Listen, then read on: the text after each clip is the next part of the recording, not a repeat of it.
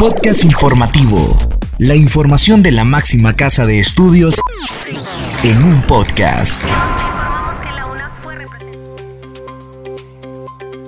Bienvenidos a este espacio de divulgación de la Universidad Nacional Autónoma de Honduras. Les saluda Katherine Ramírez. En esta edición le informamos la tasa de homicidios con que cerró Honduras el 2022. Una Danley capacita en salud integral a líderes comunitarios en San Matías. Estudiantes de física participan en Congreso de Verano 2023 del Centro Europeo para la Integración Nuclear. Observatorio Demográfico de la UNA contribuirá con el fortalecimiento del desarrollo urbano de la capital. Iniciamos con Kaylin Espinosa, quien nos informa sobre la creación de posgrados entre la UNA y la Universidad Tecnológica Nacional de Argentina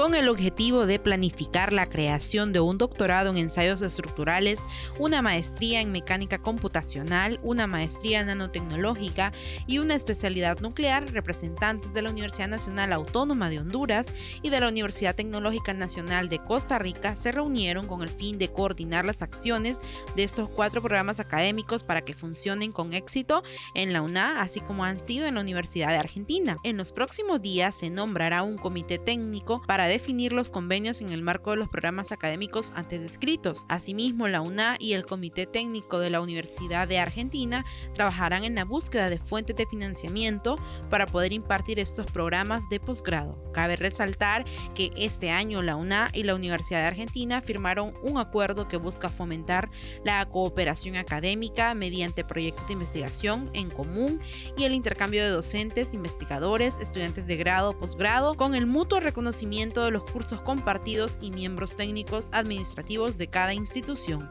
El convenio tiene una vigencia de cuatro años. Escuchemos ahora a Esdras Díaz. Detalla la cifra de los homicidios con que cerró Honduras el año 2022.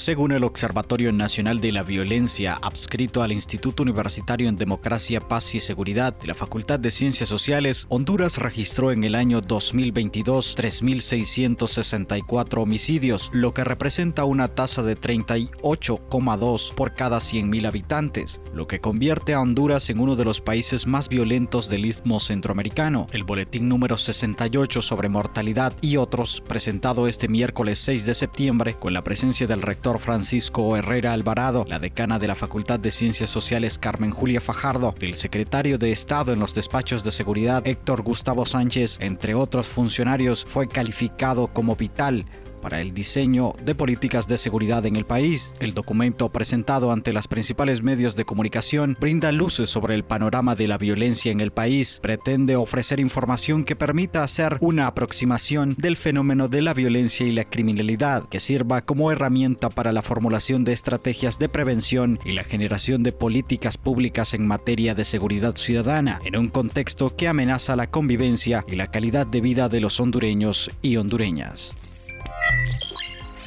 Seguimos informando y Yuri Vargas amplía los datos sobre los estudiantes de física que participan en programa de verano 2023 del Centro Europeo para la Investigación Nuclear.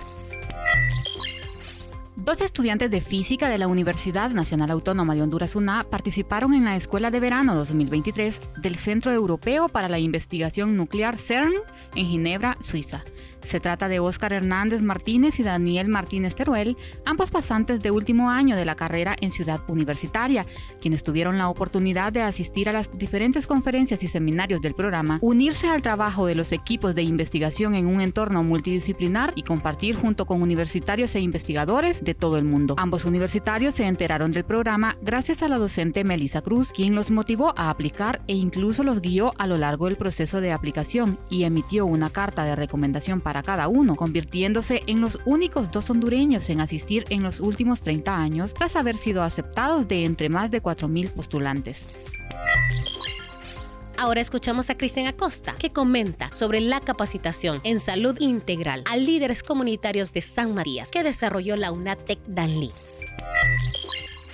La Universidad Nacional Autónoma de Honduras en Danlí desarrolló el proyecto de capacitación de líderes comunitarios en salud integral en el municipio de San Matías, El Paraíso. La iniciativa tiene una duración de 18 meses y concluye a mediados de septiembre, el cual consiste en talleres que abordan temas de salud física, mental, ambiental y social. El objetivo principal de este proyecto es mejorar la salud integral en toda la región promoviendo la acción comunitaria con 65 líderes de 8 aldeas y el casco urbano seleccionados por la alcaldía municipal por su capacidad de liderazgo. De igual manera, un equipo multidisciplinario de profesionales y expertos en salud participaron de esta iniciativa, cubriendo temas como alimentación saludable, gestión de estrés, actividad física y conciencia ambiental. Esto demuestra cómo la educación superior puede empoderar a las comunidades locales y mejorar la calidad de vida de sus habitantes. Finalizamos este podcast con información de Edgardo Garay sobre el Observatorio Demográfico de la UNAC, que contribuirá con el fortalecimiento del desarrollo urbano de la capital.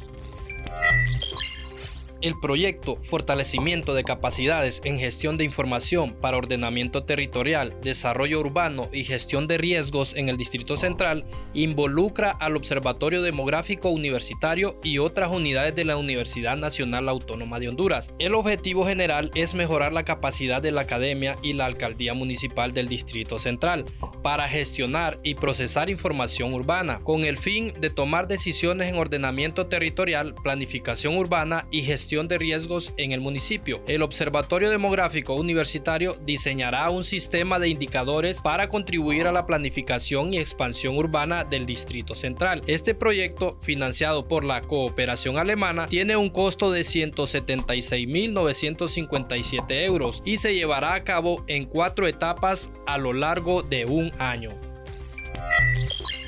Estas han sido las noticias. Les agradecemos a ustedes por haber estado en sintonía de este podcast. Se despide de ustedes Katherine Ramírez. Hasta la próxima. El podcast de CEU lo encuentras en las plataformas de Anchor y Spotify. Este es un servicio informativo de la Universidad Nacional Autónoma de Honduras.